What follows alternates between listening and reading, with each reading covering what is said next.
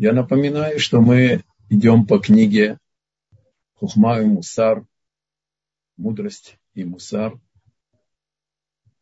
«Иудейская этика», «Божественная этика», не созданная людьми, по, по письмам, по книге Саба Микель,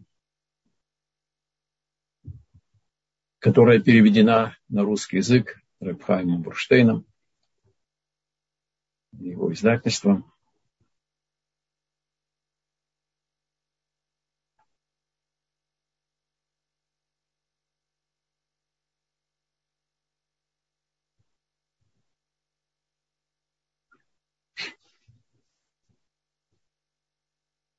Мы уже с вами больше двух лет знакомимся,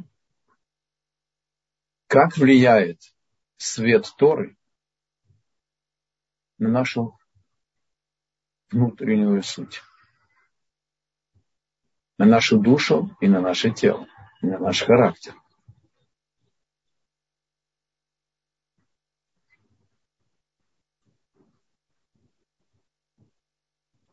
Оказывается,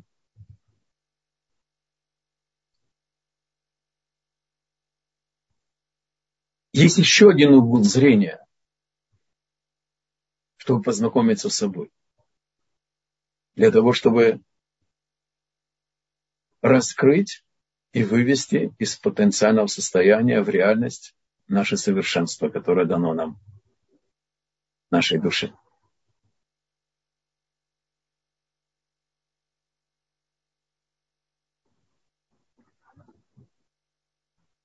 Недостаточно рационального восприятия информации. Разум – это инструмент, очень важный в постижении смысла жизни и путя, в выборе путей самореализации. Но особое место в еврейском мусаре занимает и чувственное восприятие действительности. И Саба Микель называет этот урок «Алпсарха экзоэлокех». То есть по плоти своей ты увидишь Творца. Имеется в виду, увидишь живую связь между волей Творца и нашим приемником, нашей сутью и нашей жизнью.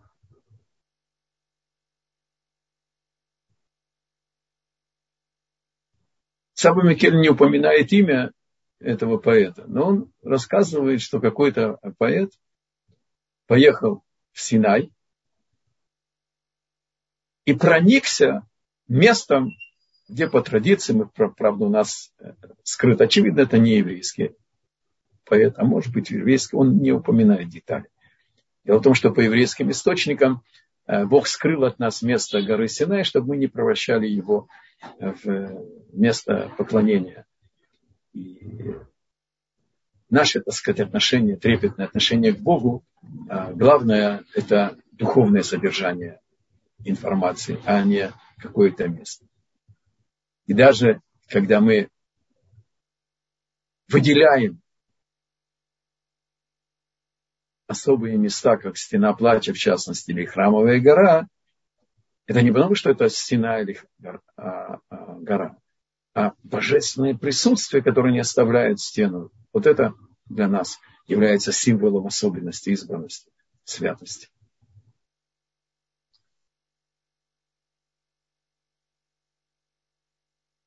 Так он поехал в Синай. И только восприняв силой своего зрения и воображения, что это за особое место и что здесь произошло, он удостоился, значит, родить уникальнейшее стихотворение, которое выразило, выразило его внутренние переживания.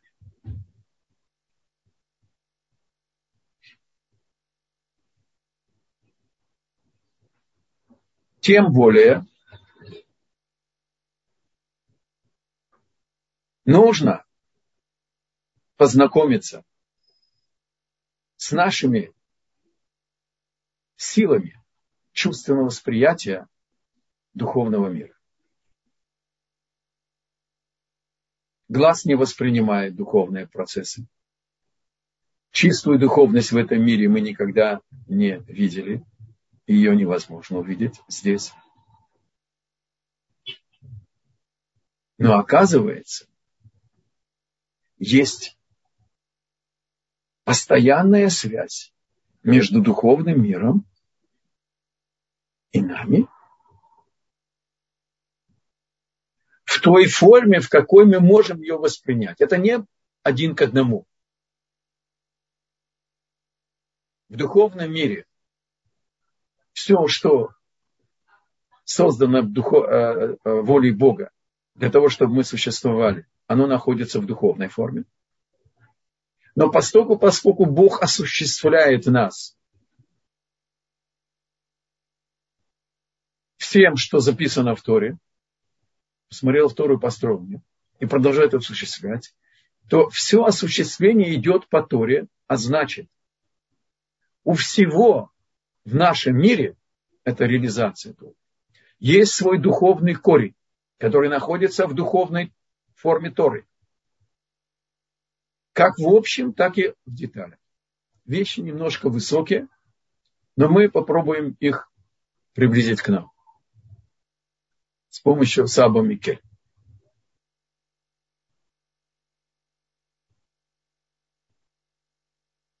Человек рождается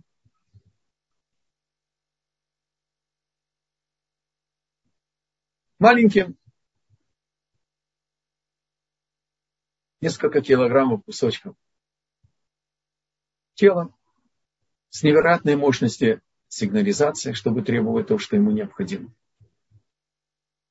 И дальше он начинает расти, хотя уже сразу же он узнает свою маму.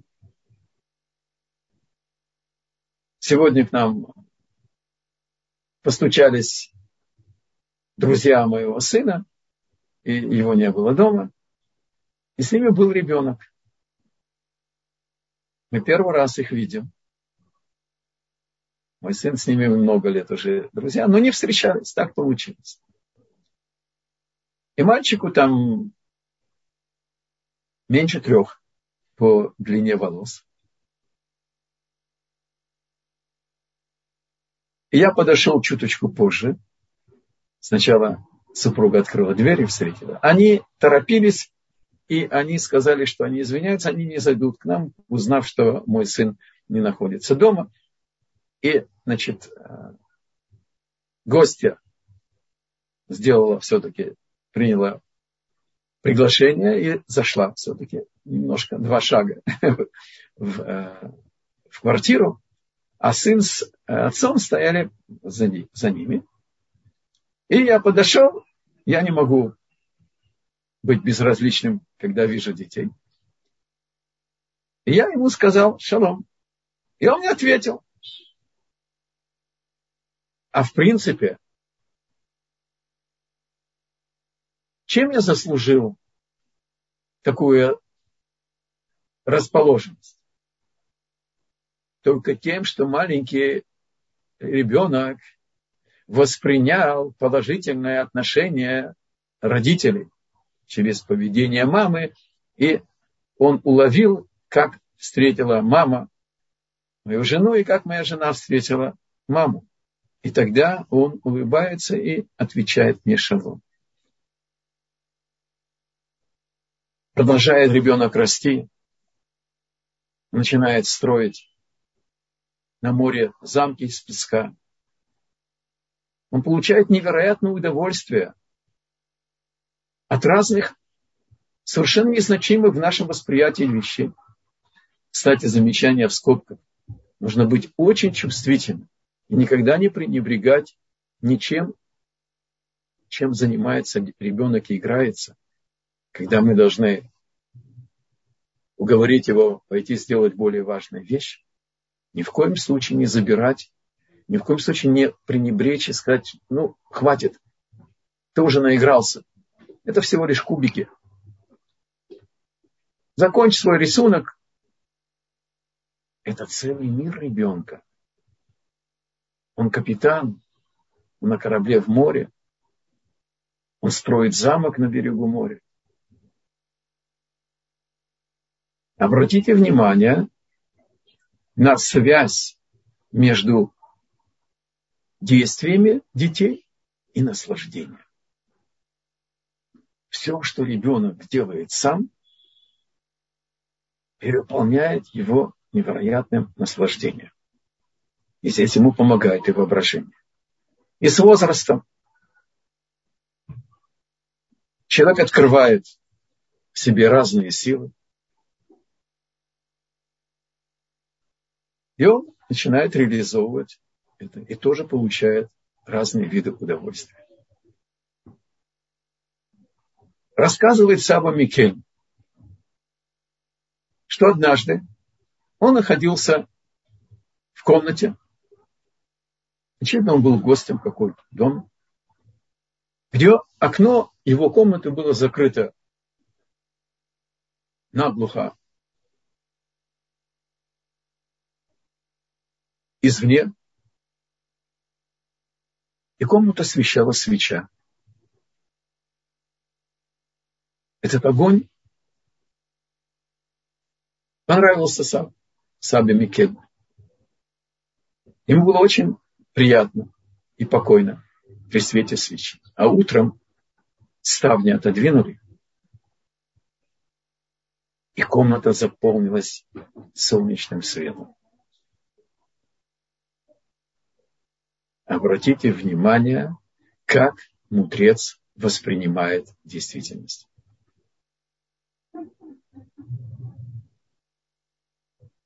Говорит Саба Микель: и вдруг я понял, что мы в этом мире довольствуемся маленькими частными удовольствиями нашего тела, нашей гордыни, нашей стремления к богатству, стремления к наслаждению. Но это меняется, когда мы открываем свет духовный,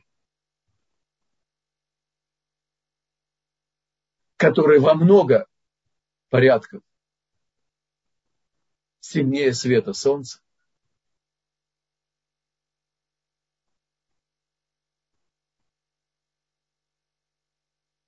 И сильнее, чем свет, который был в шесть дней творения. Это свет Торы в самом общем и в частном понимании, который реализуется через жизнь по Торе.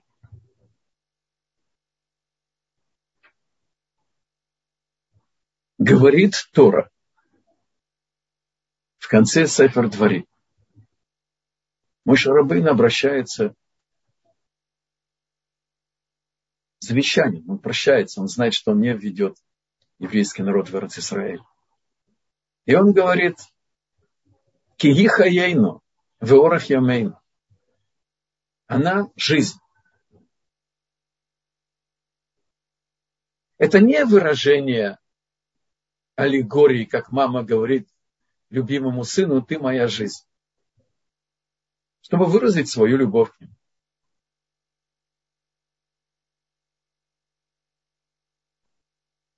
Это никак не связано с действительной жизнью ребенка и с ее жизнью. Это связано опосредственно. В Торе нет аллегории. И здесь написана божественная истина, что это действительно реальная жизнь. Заглянем еще глубже.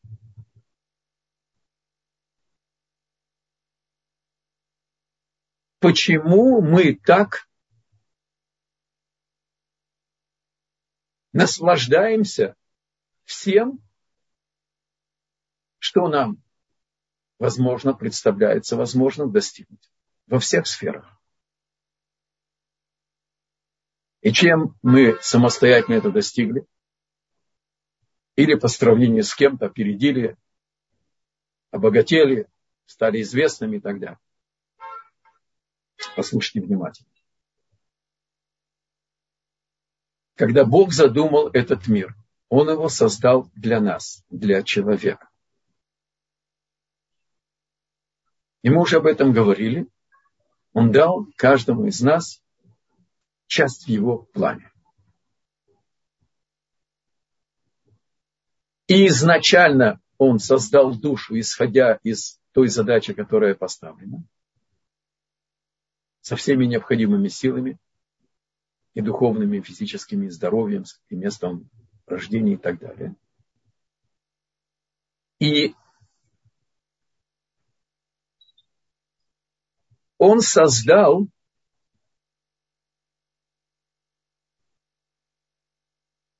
награду, которая соответствует всему, что мы вложим, согласно свободе выбора, реализуя свою задачу в этом мире. Эта награда находится в духовной форме, и она питает все наслаждения в мире, в зависимости от того, чем наслаждается человек. Или он живет ежеминутными, ежечасными, случайными наслаждениями, которые имеют здесь аллегорию свечи. Да, она дает свет, она дает какое-то удовлетворение. Но когда человек открывает своим знанием и своим чувственным восприятием духовный свет в личном плане.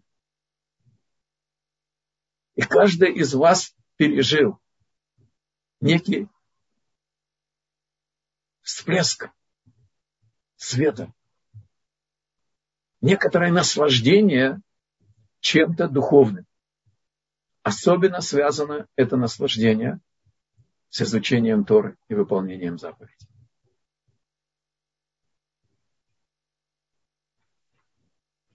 Каждая заповедь дает частная мера совершенства.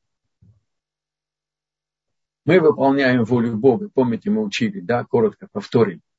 Мы познаем заповедь, затем желаем всеми фибрами души ее выполнить, а потом выполняем. Это восприятие и близость, и выполнение воли Бога дает нам совершенно, меру совершенства частную, в зависимости от заповеди, знания, власть над характером и силы тела, как исполнительная система. И когда мы выполнили волю Бога, узнав, пожелав и выполнив, теперь знание, преодоление сопротивления, лени, мстительности и так далее, и лень тела, это условия, чтобы мы его преодолели. Таким образом, мицва здесь, она средство.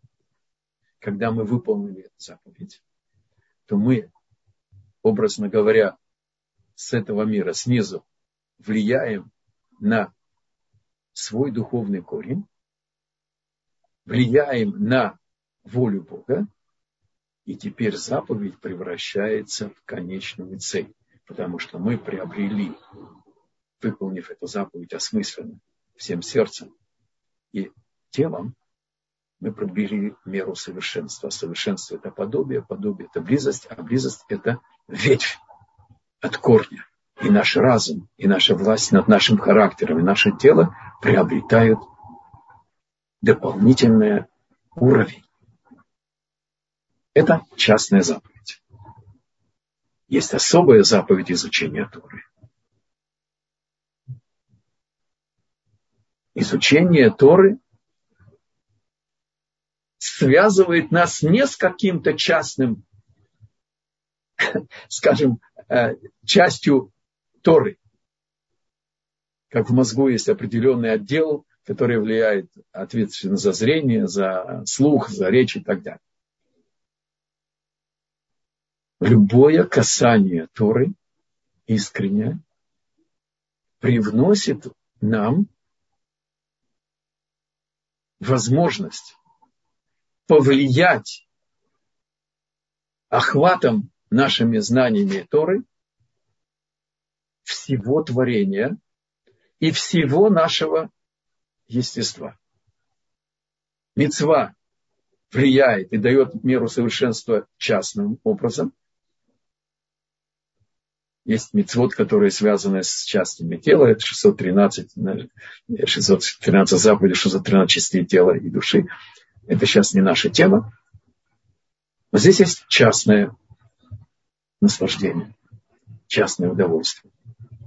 А изучение Торы дает всему телу человека и всему творению это воздействие. И оказывается,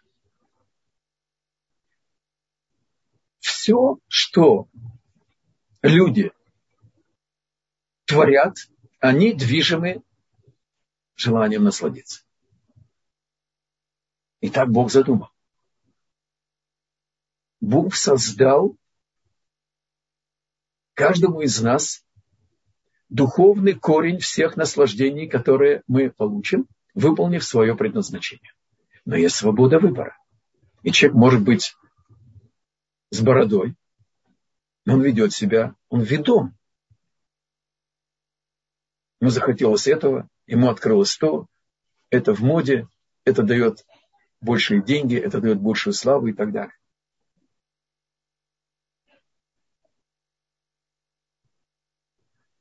Тора говорит очень резкие слова, что праведники и после смерти называются живыми, являются живыми, а грешники при жизни считаются мертвыми. Надо это понять. Мы только что упомянули, что Тора говорит, вот вам путь, вот вам настоящая жизнь. Это жить по Торе. И заповедь – это средство, которое превращается в самоцель. Это здесь. Потом нам суммируют все наши заповеди, все наши благословения, все наши добрые дела и так далее, и мы получим свой грядущий мир. Но все, что мы в этом мире достигли, дает нам реализацию вечности, которая в нас. И поэтому человек без веры не может это понять. Когда мы заканчиваем нашу службу семьдесят лет, данную и восемьдесят лет при крепости тела, душа переходит в вечность. Это одна из точек утешения, так сказать, что душа находится там, где ей максимальное наслаждение. Ее, ее ждет там максимально. Она находится в максимальном наслаждении, потому что это максимальная близость к Богу. Неважно, или по школе Нахманида оживление из мертвых с телом, или по Маймониду э, только душа, это сейчас не принципиально. А человек, который отключает себя от этой жизненной силы, он существует, он двигается, но он мертвый, потому что жизнь – это жизнь Торы. Только это называется жизнь. И никаких других комментариев не может быть. Нет замен, нет компромиссов.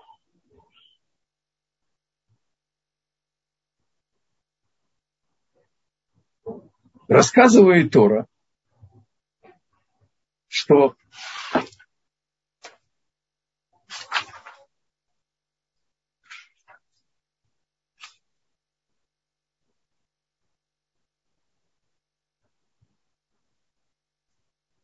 Раби Шимон Бар Йохай, мы приближаемся к главному омеру, его ученик уехал за границу, сделал хороший бизнес и вернулся богачом. И Раби Шимон Бар Йохай почувствовал своей мудрой и прозорливой душой, что его ученики Часть из них, по крайней мере. Почувствовали некую зависть. Пробудилась в их душе жажда стать богатыми, жить устроенно, удовлетворять все, что хочется. Раби Шимон Бар Йохай собрал их, повел их в долину, обратился к долине и сказал: наполнись золотыми динарами. И долина наполнилась. Обратился Раби Шимон Бар Йохай к своим ученикам и сказал: это доля каждого из вас в грядущем мире. Вы хотите быть богатыми? Пожалуйста. Но все, что вы сейчас возьмете, это с вашего стола, так мудрецы называют грядущий мир, накрытый стол. Награды и наслаждения грядущего мира.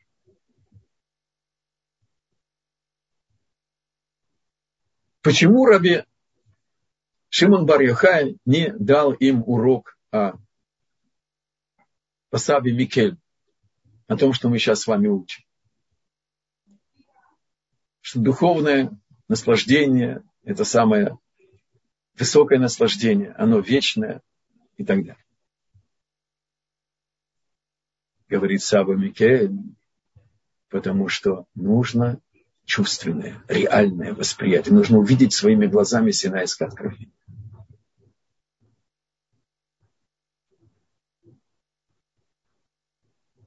Каждому из нас это урок. Развить, хранить, не забывать и напоминать себе эти открытия божественного управления мира по отношению к нашей жизни. Частное провидение. Посмотреть, как мы прониклись духовным наслаждением даже от физической вещи, даже от еды в субботу. Повторяю, мы это учили в Алейшур, те, кто были. Есть духовное наслаждение физическим. Это ступень выше. И суббота очень хороший пример. Известно, значит, Мидраш рассказывает, что император был приглашен однажды, значит, субботний стол Раби Йеуда ха-Наси, и он, ему очень понравился какое-то, значит, блюдо, и он заказал у своего повара рецепт, ничего не получилось. Раби Йеуда ха-Наси сказал ему: ваше императорское величество, тут не хватает тавлин, приправы, которая называется шаббат.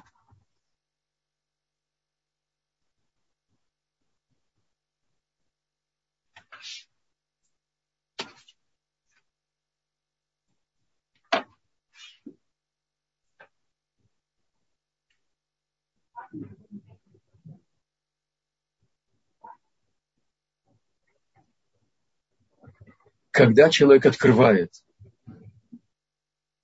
духовный свет Торы,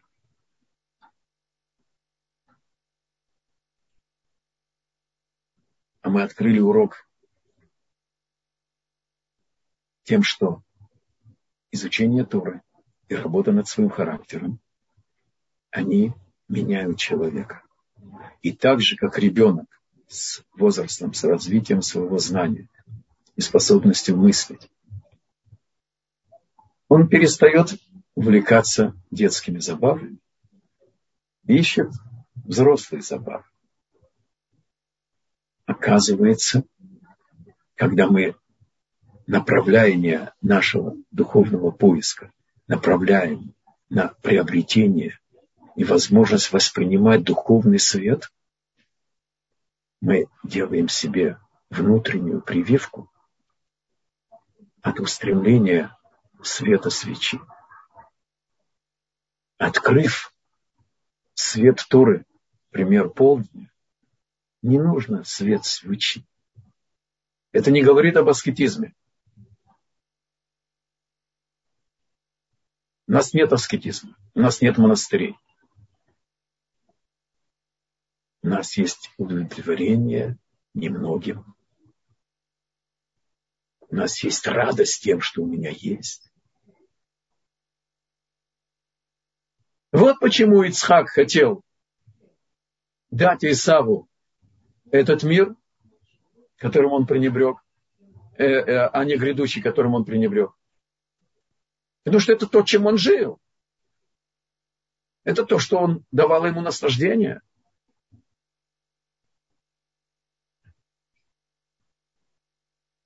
А Ицхак получил Олам-Аба. И каждый из нас имеет свой Олам-Аба.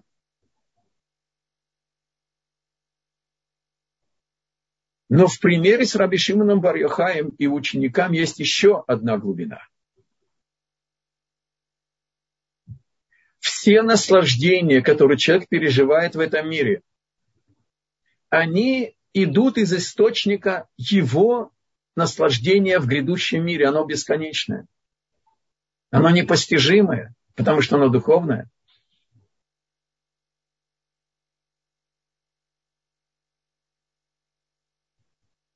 Но свобода выбора может вести человека к тому, что он получит за свои хорошие дела в этом мире. Все-таки кто-то, нету человека, который бы не сделал какое-то доброе дело или мицвот. Еврейский народ отошел от жизни по Торе в таком масштабе только где-то последние сто пятьдесят лет. Я говорю, ближний период.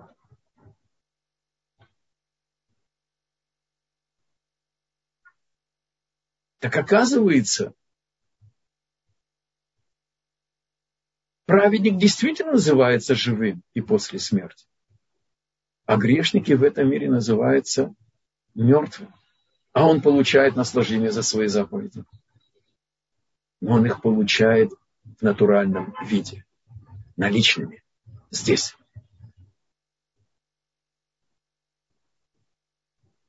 Есть каббалистическое, значит, объяснение, коснемся его маш мизинца, что духовный корень всего, что есть в этом мире, в частности наслаждение, когда он проявляется в этом мире, он принимает форму этого мира. Не пытайтесь сейчас, отключите воображение, как духовная форма переходит в материальную.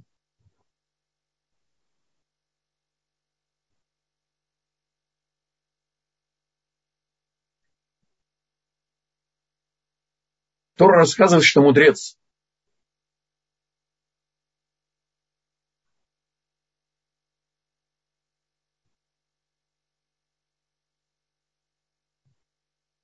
обнищал, и у них не было ничего на субботу.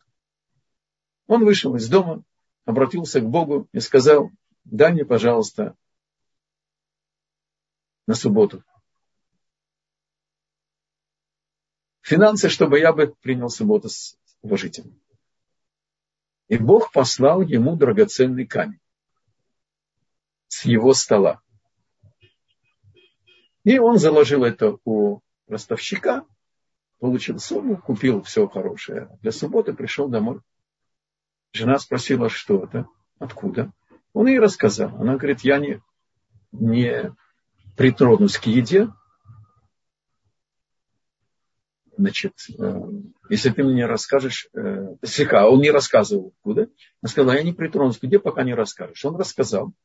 Тогда она говорит: я не притронусь к еде, если ты не пообещаешь мне после шаббата вернуть это Творцу. Он пошел к своему учителю, Раби, и с женой Раби сказал, что если ты переживаешь, что она ему сказала: я не хочу, чтобы наш стол в грядущем мире был бы в недостатке. Сказал Рав, учитель, значит, Бен Халавта, этого мудреца, что если ты переживаешь, что у тебя твой стол будет обеднен тем, что ты взял с него для того, чтобы встретить субботу, я тебе дам со своего стола.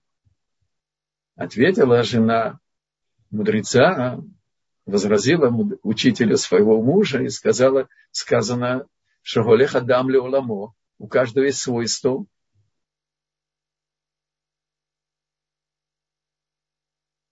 И тогда мудрец сказал, тогда пусть вернет это.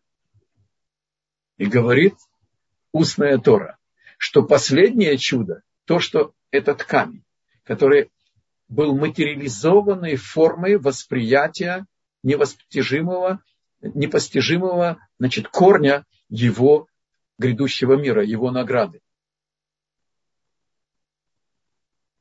Потому что когда награда Бога проявляется в этом мире, это от Бога, это, скажем, естественно. А чтобы из физического состояния передать, и чтобы было принято, пришел Малах и забрал этот камень, значит, и конфликт был решен. То есть, если мы задумаемся, сколько мы потеряли до Тшувы на все, все наслаждения свечой, светом свечи.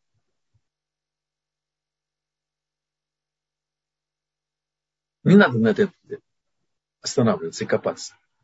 Но можно добавить это и понять, насколько мы сейчас приобретаем наслаждение и богаты тем, что мы выбираем путь жизни.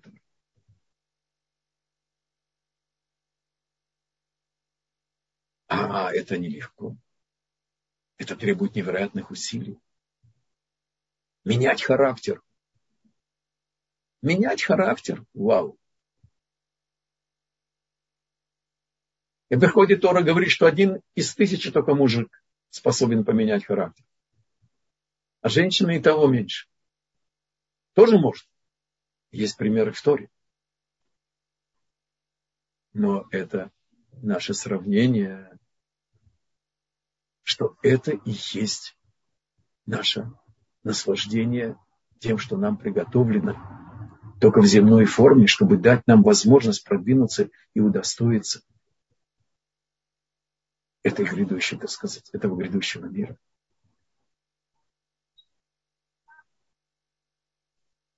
Когда человек ставит перед собой шкалу ценностей, выбирает цель в жизни.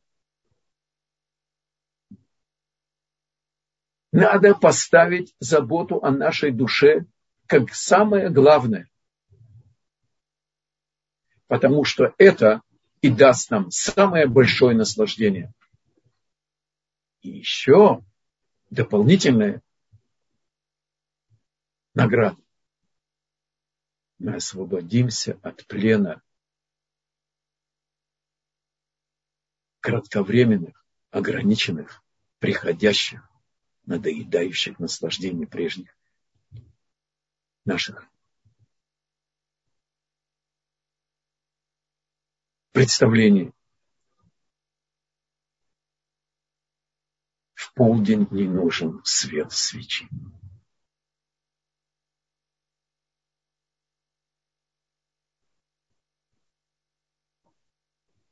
И человек должен проверить, насколько он дает своей душе главное место в своей жизни.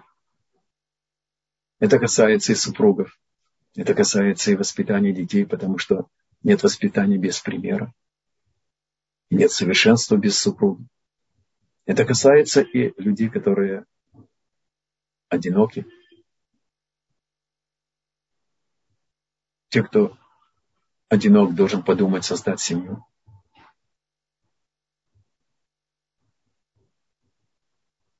И так далее.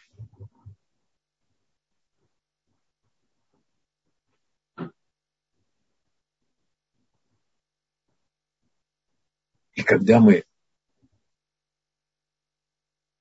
берем Тору как жизнь, это и есть возможность самого высшего, настоящего наслаждения всем. Все остальное будет вытекать само по себе.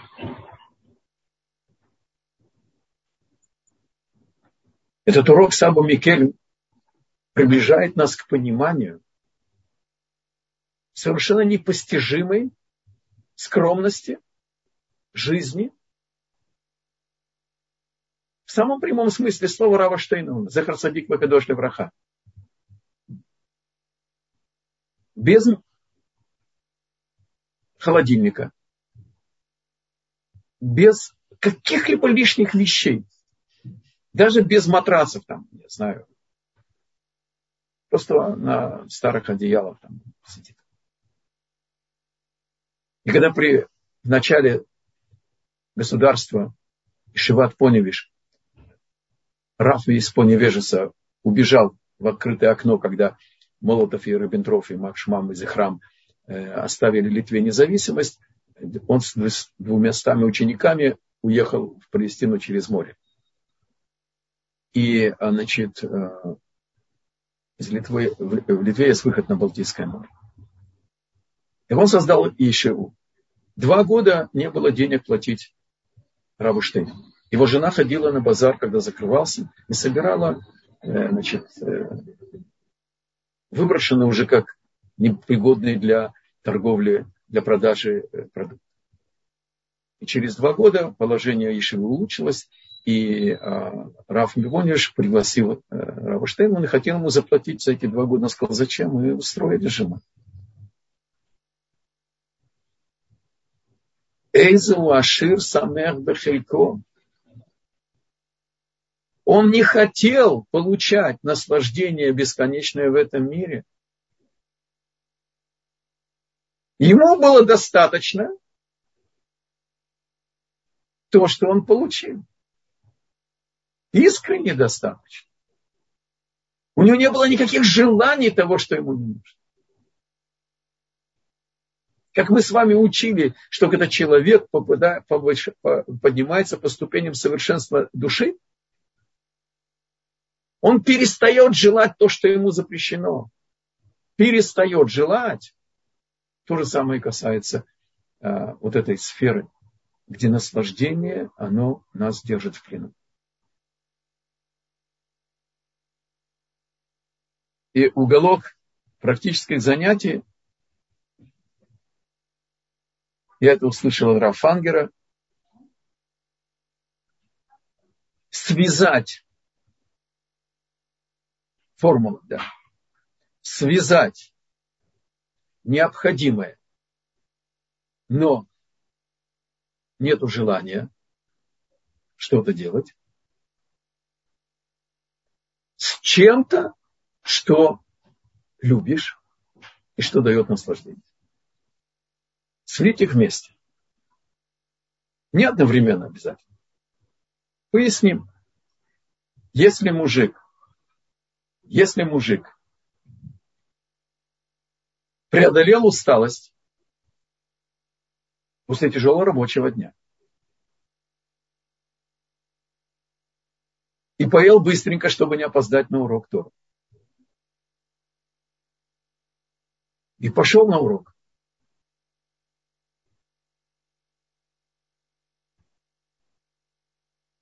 После урока купи себе шоколад, который ты любишь. Это звучит наивно, но истина всегда проста. Это даже по отношению к себе. Жена в этой же ситуации пусть проводит своего мужа теплым взглядом. Пусть ему скажет, можно так, чтобы дети не слышали. Талмид хахам шели. Мудрец мой. И когда он вернется, она может ему приготовить его самое любимое, значит, пудинг шоколадный или так далее. Связать то, что мы пока не имеем желания делать, но оно необходимо, с чем-то положительным.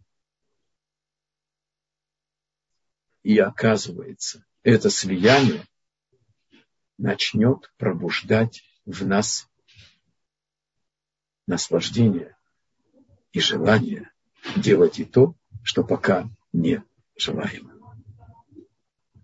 И каждый может выбрать это для себя, если женщина взяла на себя, кто не пытался, да, самое легкое, как говорит Марк Твен, сто раз пытаться делать диету. Нет ничего легче, сто раз пробовать. Я перефразировал. Так если наша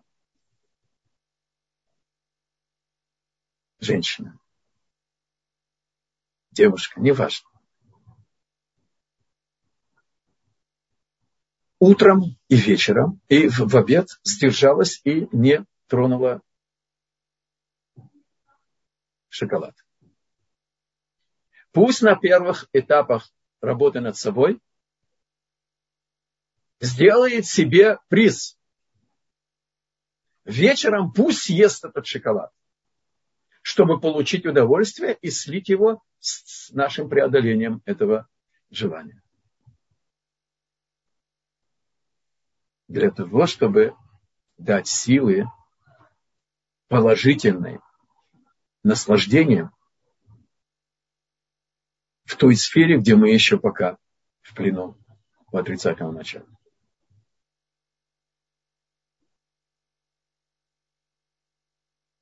Если есть вопросы, то пожалуйста.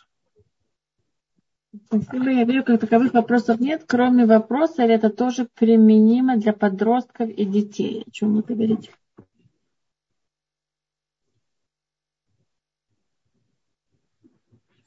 Только не в принудительном, применимо, только не в принудительном порядке. Про себя. Вы не должны это открывать ребенку, который не может понимать, в зависимости от каком возрасте. Ну, по Торе, например, воспитание начинается где-то лет шести, потому что уже есть э, авана, понимание вещей и так далее. Да? Когда ставят границы ребенку в каком-то аспекте поведения, то да, пользоваться обязательно, когда мы, э, например, когда я брал своих сыновей, я приложил очень много сил, чтобы они любили бы молитву, то э, я их снабжал. Во-первых, такой буклет есть с найлоновыми листами, покрытыми нейлоном. Называлось «Барух атам и пиатав». «Благословен ты из уст младенцев». Это был их сидур. И они шли в стеколах. Они знали, что когда мы идем на молитву, они получают то, что они любят. И как только я видел, что у них кончается терпение, я их отпускал играться. Это отдельная тема, но коротко нужно объяснить. Мы изуродованы русским воспитанием. Требовательность, требовательность и требовательность. А нам танк Т тридцать четыре прошелся, и все-таки мы остались. Но здесь нужно мужество пересмотреть все наши принципы. И начинать нужно с любви, терпения, комплимента, хвальбы, поощрения.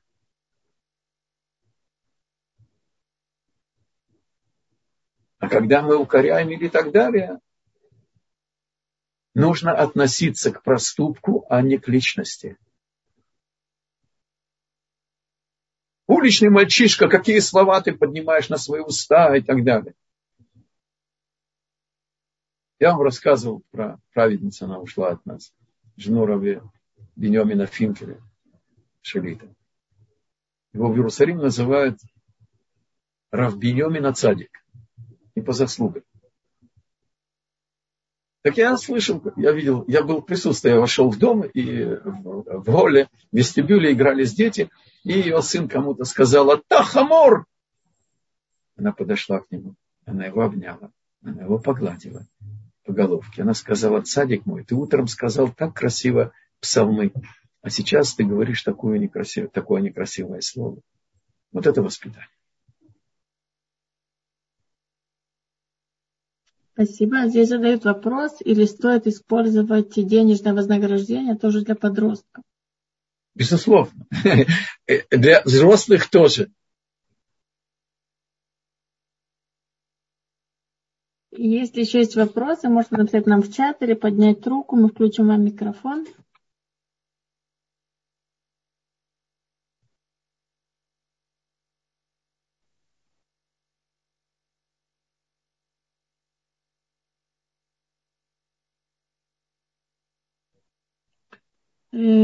Спрашивают, можно ли задать не по теме вопрос. Пожалуйста.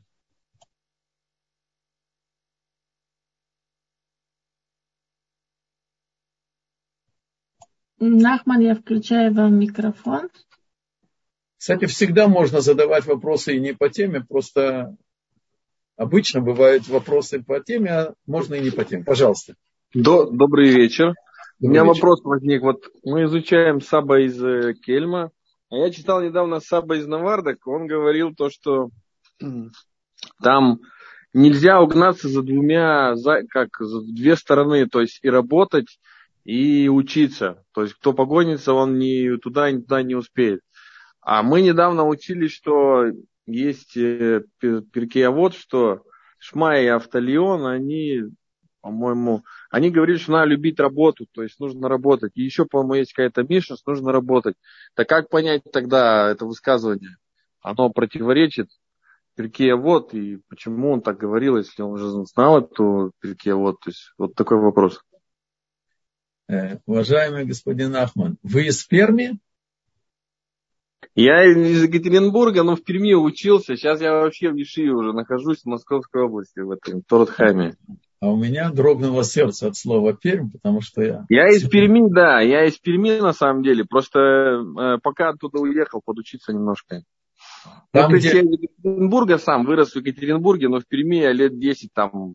проучился, в общем, на берегу часа, э, речки Часовой. Э, да, была, на берегу, на берегу. Была моя там... зона, и я там начинал свои ешиботы, баругаши. Поэтому это лирическое выступление. Я понял, да. Я, я в курсе. Очень, очень правильный э, вопрос, и это мне свидетельствует о том, что ты учишь э, всерьез. И есть взгляд такой четкий, ты помнишь места и сравниваешь. Это такой путь. Не стесняться никаких вопросов. Вся, вся, так сказать, изучение Торы – это вопросы. И в Талмуде, ты уже обратил внимание, задают на Тору столько вопросов, о которых даже человек и, и, и представил бы, не мог бы, что есть, что спрашивать. Так? Значит, да. здесь, здесь, как Талмуд говорит, сначала нужно определиться, о чем идет речь. Во-первых, так, нету противоречий. Сейчас я объясню. Как в, том, в той в шутке, да, и ты прав, и ты прав, да. Но всерьез. Изначально поколения сочетали работу и учебу. Это то, что ты привел. Нафталион и, значит, Гилель был, значит, сторожем. Шамай был подрядчиком строительства и так далее. Они сочетали учебу с работой, и их уровень духовный. Работали не минимум, а учились они, кстати, Рабья Кива был пастухом вначале. И наши прадки, прадцы были пастухами и так далее. Проходит время, есть опускание поколений, и, значит, это начало восемнадцатого века, Шулхан Арух пишет, что тот, кто не способен сочетать работу с учебой, и работа это за счет учебы, он, как колено левитов, которое было выделено Богом изначально, и они были освобождены, и даже не получили землю, чтобы не работать. Таким образом, структура еврейского народа была, как бы, душа народа – это левиты, которые духовная элита, и они только занимались Торой и сохранением понимания Торы, обучения, передачи ее, и ответы на вопросы и так далее. И а, их содержал еврейский народ. А к началу восемнадцатого века в Шулхан Арухе, значит, галаха, что поскольку, поскольку изменилась природа людей, и люди не могут э, учить Тору полноценно, сочетая с работой, разрешено человеку стать как левиты, обузой обществу, чтобы его содержали, получить стипендию и заниматься только Торой. И он становится как левит, освобожден от службы в армии, от строительства вала защитного города и так далее, и так далее. Понятно. И а, а, в принципе и сегодня есть люди, которые, так сказать, жили только, только значит, не работали, а только учили Тору. Но многие из них не хотели ничего получать, даже когда учили Тору. Даже не хотели получать стипендию за изучение Торы, чтобы не получать никакого удовольствия от Торы. Так что вот ответ на твой глубокий вопрос. Ага, понял. Спасибо. Есть еще один вопрос в чате. Как быть, если... После ешивы подростки сидят допоздна за компьютером, так они отдыхают. Если это э, кошерный компьютер, то все-таки нужно поставить некоторые границы, чтобы не увлеклись. Потому что э, отдых, вы имеете в виду, вот сейчас, когда был э, перерыв в учебе, да? Или вообще вы имеете в виду каждый раз, когда ребенок вот, отдыхает от учебы? И судя по вопросу, я понимаю, что после ешивы, после учебного дня. Каждый раз написано. Смотрите. Надо быть реалистом и попробовать начать с другого конца. Попробовать вспомнить, какие были удовольствия для отдыха у ребенка. Велосипед, прогулка, марки, я не знаю, что-то такое. И не сталкивая это лицом к лицу с, с компьютером, но попробовать украсть у компьютера некоторое время, так, чтобы он даже, может быть, и не почувствовал. И обязательно должно быть, конечно, чистый интернет. В этом возрасте это убийственно. Это убийственно. Никаких исключений не может быть. Ни у, какого, ни у кого не может быть страховки. Наши дети знают эти компьютеры лучше нас. И они могут обходить разные там преграды, если это не кошерный компьютер. И стараться, стараться покупать книги интересные наших мудрецов, то, что ребенок может интересовать или какой-то. Повторяю, не открывая адрес атаки, пытаться, так сказать, его ограничить и перенаправить, понимаете? Сказать запрещено – это не воспитание. А перенаправить на положительный интерес – это стратегия. Спасибо вам большое за такие... И молиться, извините, вещи. Еще самое главное я забыл. И молиться, чтобы ребенок был бы бен Тора.